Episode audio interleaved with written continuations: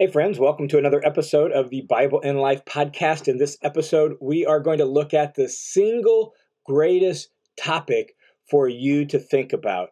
What you think about this subject will have a greater impact on your life than any other subject at all. So let's jump right into it.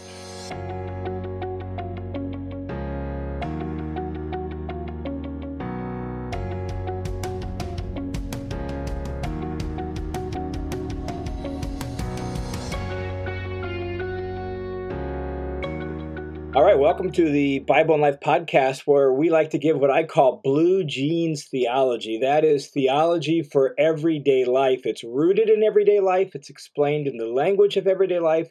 It's for everyday people like you and me so that we can more fully learn the Bible and live it out in our lives. And I want to invite you just to give me feedback. Shoot me an email or give me a message through Instagram or Facebook. In the last week or so, I've had messages asking questions about the end times. I've had uh, messages giving feedback on my last podcast on the sermon we heard last week, helping me think through the language I used in ways that I could be much more precise and much more considerate of people of different backgrounds, different cultures, and all of that. I've had messages just sharing with me the impact that the listener's commentary has had on their life and how helpful it has been. I love to hear from you all. So feel free to shoot me a message, shoot me an email, in some way connect with me, and communicate with me, ask me your questions, let me know what's helpful and what's not. All right, let's jump into the topic for today. Here's the question that we're going to wrestle with today. And as I said in the introduction, this is the single most important topic in your life. And yet, at first glance, this question feels kind of like, well, ho hum, boring. Like, well, come on. That's not the right. Like, it doesn't seem that great. But here's the question the question is, who is God? Who is God? And like I said, at first glance, this question doesn't seem uh, that big of a deal. It doesn't seem like uh, it's really that hard of a question. Everyone knows who God is, right? We know what someone means when they say, I believe in God, and who they're talking about. And yet, that's not necessarily the case. In fact, a number of years ago, when I was teaching Christian evidences, basic apologetics at Boise Bible College, one of the assignments I had my students do was just interview people that weren't Christians. And the goal wasn't necessarily to try at that moment to convert them. The goal was to really listen to them and understand where they were coming from. And so they would go out with a series of questions and they would have conversations with coworkers, friends, extended family, maybe people they had met at the coffee shop, and they would just have a conversation about some of these things. And one of the questions was, at least the place to start was, do you believe in God? And if the person said yes, the follow-up question was, what is the God you believe in like? And that was so eye opening for all of us because what you learn when you ask that question is that there are actually, even though we only use the same word, God, G O D, to refer to whoever we believe in as God, there are a lot of different gods that people believe in. They believe in all sorts of different, maybe just a, a, a, energy force, right? That's in the universe, and that's their God. Or they believe in a God who is more um, malevolent and benevolent, right? Like he's more mean spirited and he's a dictator and a tyrant and and they resist him because of that. Or there's there's people who believe in uh, basically like just a good old grandpa in the sky. Even Christian people I've talked to have sometimes had this idea that really God just wants you to be happy. He's just a nice guy and just wants you to be happy. And so it doesn't really matter what you do right? Like people have all, or some people, even Christian people, have the idea that God's out to get you. Like you better stay on your toes because you don't want to mess up. Because if you mess up, God might just zap you. Might God might just get angry at you, and God's out to get you. And it's like people have all sorts of different gods that they believe in. And so when we ask the question, "Who is God?" It's a terribly important question because not everyone has the same view of God that Jesus had. Not everyone believes in the same God that the Bible actually presents. Not everyone believes in the same being referred to by the letters God as everyone else. We have different pictures of God in our mind.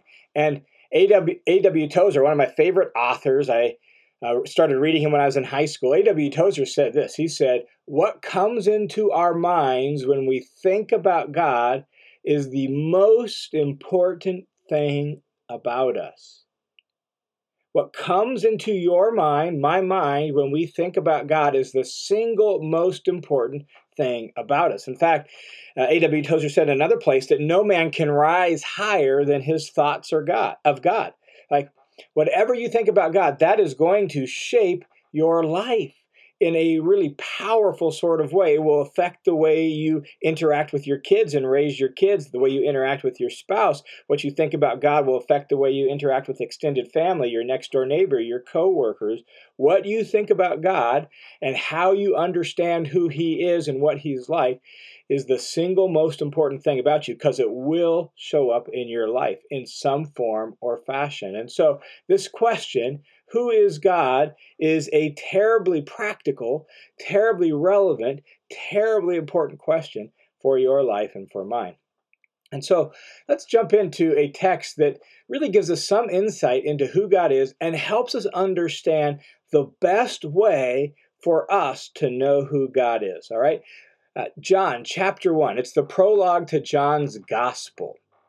And John begins his gospel with sort of a, a setup before he actually jumps into teaching about Jesus. And if you're not super familiar with the Bible, there are um, there are four gospels Matthew, Mark, Luke, John. They all tell the story of Jesus. The word gospel just means good news. So these are the books that tell the news about Jesus.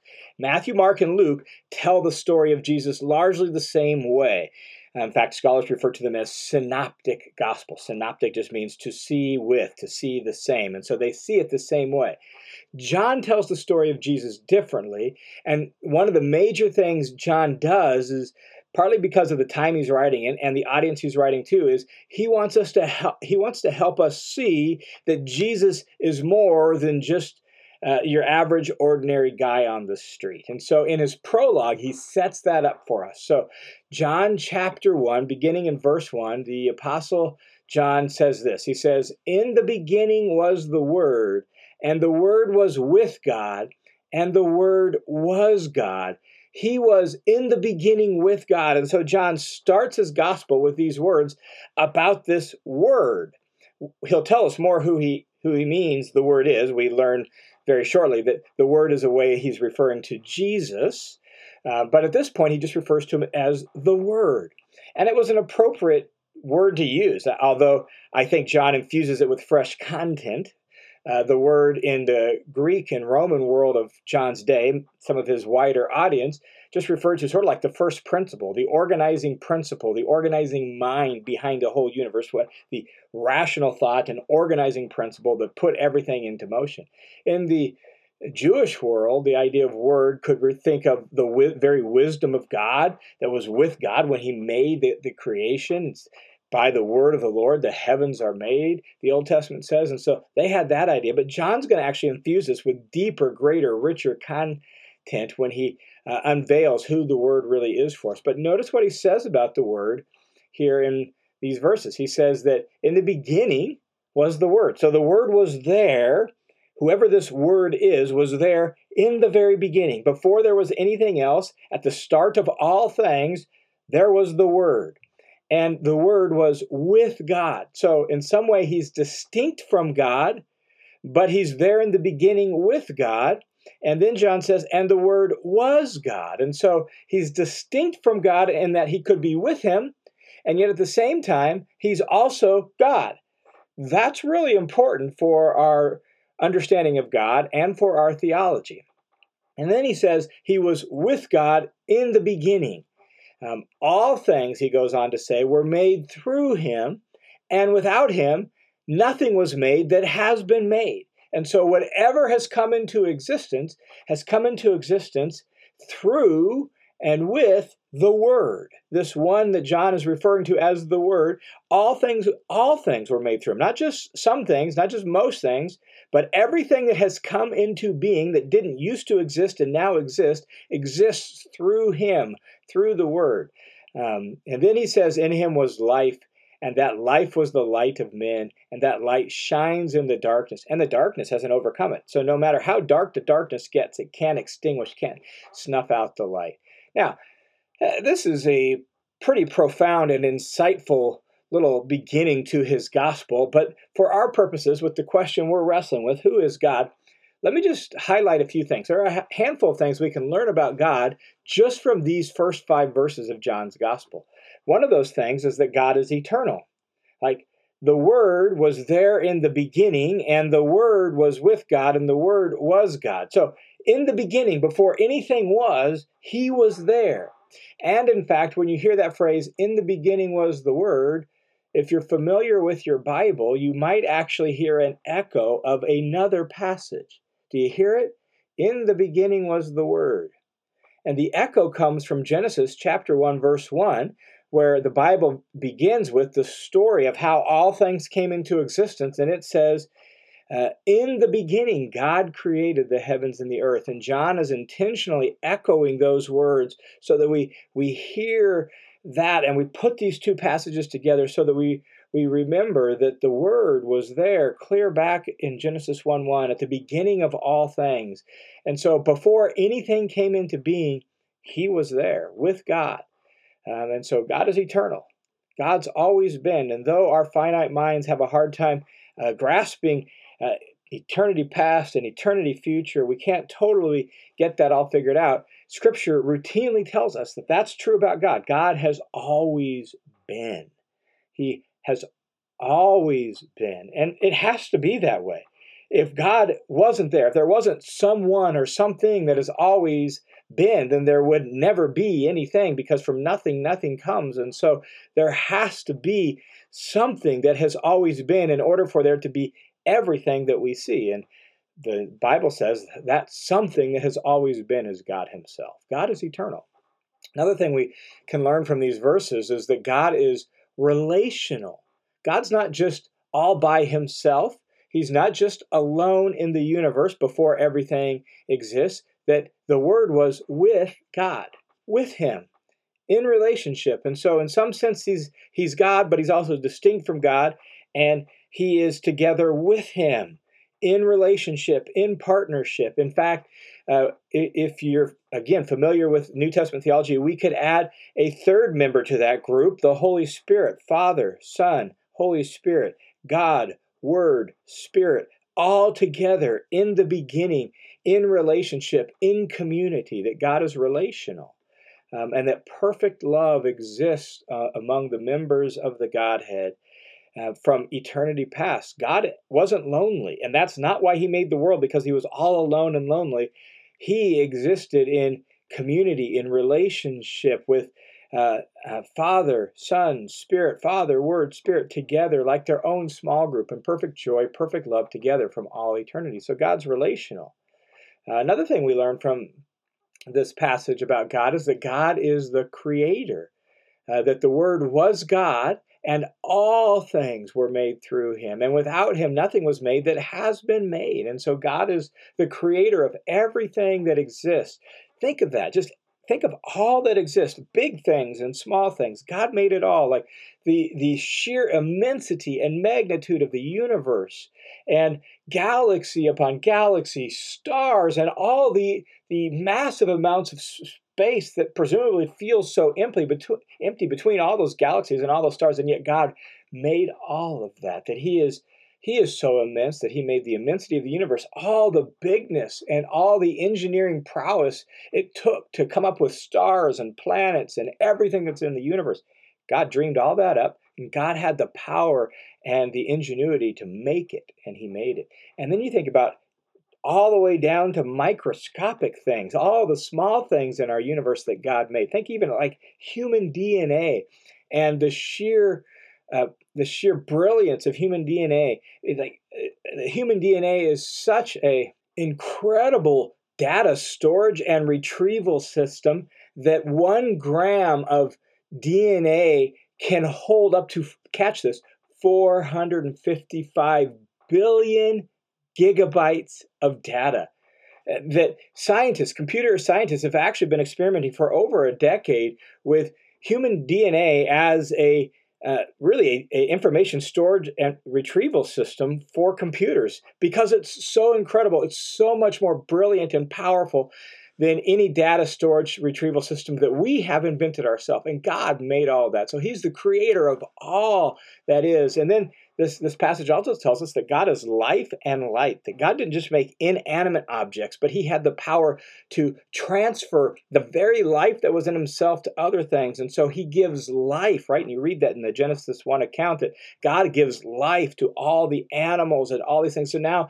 they become living beings, and God did the same thing for human beings. He breathed into them the breath of life, and they have life. And it's not just physical life, but God is the source of all life. And so that if you're going to have deep, true, abundant, lasting, eternal kind of life, it's only going to come by being rooted in God. In fact, that's one of the major themes of John's gospel is that that that life comes from God, and Jesus now is the source of that life, and He's the one that's imparting it and restoring that life. And that life was the light of men. It's the light that showed them the way to live, that light that showed them what it meant to be human. And so He is life and light. And so just from these first handful of verses of John's prologue, we learn some pretty remarkable things about God.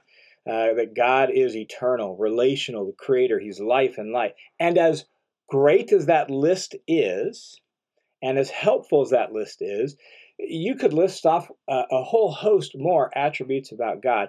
And just knowing those attributes, as helpful as it is, don't mean you know God and don't necessarily mean you know exactly who God is. You know a bunch about God, but you don't necessarily know God, and you don't know exactly who He is from that. So, learning a list of attributes of God helpful, but in and of itself, it doesn't fully answer our question, who is God? In fact, when my son was four or five years old, he's always been fairly philosophical and always very inquisitive. In fact, he was that way as a little kid. So he's four or five years old uh, I had regular conversations with him at bedtime. So I tucked him into bed on this one occasion, said a prayer with him, and as I was wrapping up the prayer and getting ready to tell him good night, uh, Jeff says to me, he says, Dad, how can God hear our prayers when he's not in the room? Well, that was interesting. So I said, Well, God is in the room. Well, that led to another question. Well, wait, how can God be in the room and we can't see him? So I simply said, Well, God doesn't have a body. Well, Jeff began to sob and cry. He was very upset by that because he couldn't understand how somebody could be alive and not have a body, and how he wanted to see him someday, and how could he ever see him when he didn't have a body? And it really upset him and really disturbed him. Um, it actually reminds me of another little old preacher's story about a little girl who was being tucked into bed by her mom and dad. And after a few minutes being alone in her bedroom in the dark, she came out of her bedroom and she was scared. She was afraid something might be under her bed or something might be in her closet. And uh, mom and dad took her back to bed, gave her a little kiss, tucked her in, told her she didn't need to be afraid. Mom and dad were here in the house with her, and, and God was always with her. Well, that seemed to kind of ease her fears for a little bit. And so they left the room and uh, they started getting ready for bed themselves. And they're in their bedroom. And uh, a few minutes later, a little girl comes out of her bedroom again and she's all shook up and she's still scared. And she came into where mom and dad were and she told them that she was still scared and that it was dark in her room and she was afraid. And and mom and dad said, But remember, God is always with you. And she said, I know God is always with me, but right now I need someone with skin on. Uh, and think about that. I need someone with skin on. And here's the thing when you have these list of attributes of God eternal, relational, creator, life, light, whatever else you want to add, omnipotent, omnipresent, all these attributes we give about God, as great and helpful as they are, they're so big, so conceptual that they don't always help us know who God is. Sometimes we want someone with skin on. So look what John says in John 1:14. John says, "And the word, the word, this one who was there in the beginning with God, the one who was God, the word through whom everything that exists came into being, the one who gave life to all things, the word became flesh and dwelt among us, and we have seen his glory. Glory is of the only begotten from the Father, full of grace and truth. Notice that this word, this, this God who was there in the very beginning, who made all things, took on flesh. He put skin on. Jesus is God with skin on. Jesus is God in a bod. Jesus is God in the flesh. That's what John wants us to see. And that's why he starts his prologue this way. He wants to set it up so that we realize when we're looking at Jesus, we're looking at God. That the Word became flesh and dwelt among us, and we have beheld his glory. In fact, that phrase right there, dwelt among us, and we've beheld his glory again, echoes back to, harkens back to what happened in the Exodus account. The word dwelt is literally pitched his tent that God pitched his tent among us. And it's not just a camping metaphor, that the, the, the original tent of God where he dwelt among his people was what? Well, it was the tabernacle in the story of Exodus, and God's glory filled the tabernacle um, in the story of Exodus. Well, now, in a greater, more intimate, more personal way, God tabernacled among us. He pitched his tent among us, and he displayed his glory in and through Jesus, the Word made flesh. And not only that, John says, as we saw his glory, this is the glory of the uniquely begotten Son of God, the unique and one and only Son of God who was full, not just a little bit, but full to overflowing, full of grace and truth. And in fact, those words, grace and truth, and uh, really echo a, probably the most important passage about God in the entire Bible, at least in the Old Testament. It's a passage where God introduces himself to Moses and it gives God's own self description. So when God introduces himself, how does he describe himself? Well, this is what he says Exodus 34, verse 6 Yahweh, Yahweh, a compassionate and gracious God slow to anger and rich in steadfast love and truth. And John 1:14 echoes that. Do you hear it? Gracious God, love and truth. And here we have in John 1:14 that Jesus was full of grace and truth, that he is Yahweh come to us in the flesh. He is God with skin on, and we beheld his glory, glory as of the only begotten from the Father, full of grace and truth. And so, what is God like? Who is God? Well, the best way to know who God is is to look at Jesus. In fact, I would say that when you're reading every other part of the Bible and you come to those passages where it makes you scratch your head about God and you're not understanding it, you should read it through the, the lens of Jesus. Look at Jesus and let Jesus become the filter that shines light on everything the Bible says about God because Jesus is the Word become flesh. He is God with skin on. And so when we see Jesus, we see God. When we know Jesus, we know God. That's John's point is that if you really want to know what God is like, you look at Jesus. And my suggestion to you as you want to follow Jesus, you want to uh, right? You want to know God. This is the greatest aspiration a man can have is to know God. You want to know God. My suggestion, just by way of spiritual practice, would be to read the Gospels Matthew, Mark, Luke, or John, or read them all. Read the Gospels and make a list of what is God like. And when you watch Jesus in action, write down what you learn about God. What does he show you about God? When you hear Jesus say things or teach things, what does it tell you about God? What is God like? Look at Jesus and you're seeing God in action. And so read through the Gospels uh, and watch Jesus and then write down what you learn about what God is like from seeing Jesus in action and seeing Jesus teach and seeing Jesus interact with people because when you see Jesus, you're seeing God. The more you know Jesus, the more you know God. And so, um, our best way to understand who God is is to look at Jesus. And that's really why the Apostle Paul states as his life ambition, the most important thing in his life, the thing that drove Paul, the thing he cared about more than anything else.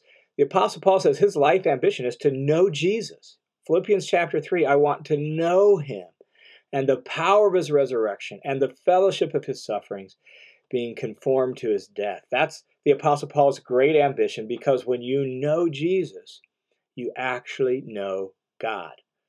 And knowing him is the ultimate source of real, true, lasting life. In fact, John will say in John 17 3, near the end of his gospel in a story about Jesus, he will record Jesus praying a prayer to God. And in his prayer, Jesus says this John 17, 3, and this is eternal life, that they may know you, the only true God, and Jesus Christ, whom you have sent. And so, if you want to know life, real life, lasting life, the kind of life God made you for, the best way, the only way to do that is to know God as revealed in Jesus.